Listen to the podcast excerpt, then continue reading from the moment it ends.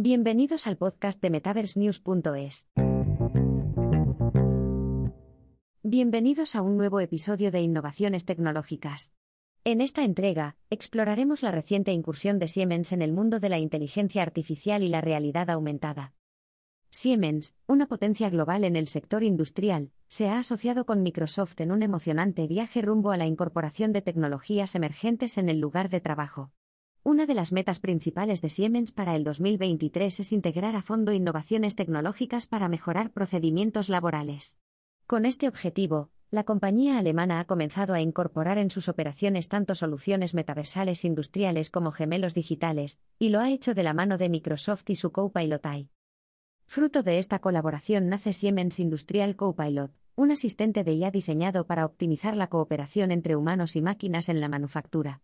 Esto, junto con la integración del software Siemens Teamcenter, pensado para simplificar procedimientos de colaboración virtual en diseño e ingeniería, es el punto de partida para la creación de un sistema metaverso industrial interno en Siemens. Ambas herramientas se complementan y permiten mejorar los flujos de trabajo en diseño y fabricación de productos. Pero esto no solo proporciona beneficios a Siemens como entidad. Microsoft y Siemens prevén que esta colaboración será positiva para industrias y empresas en una multitud de sectores.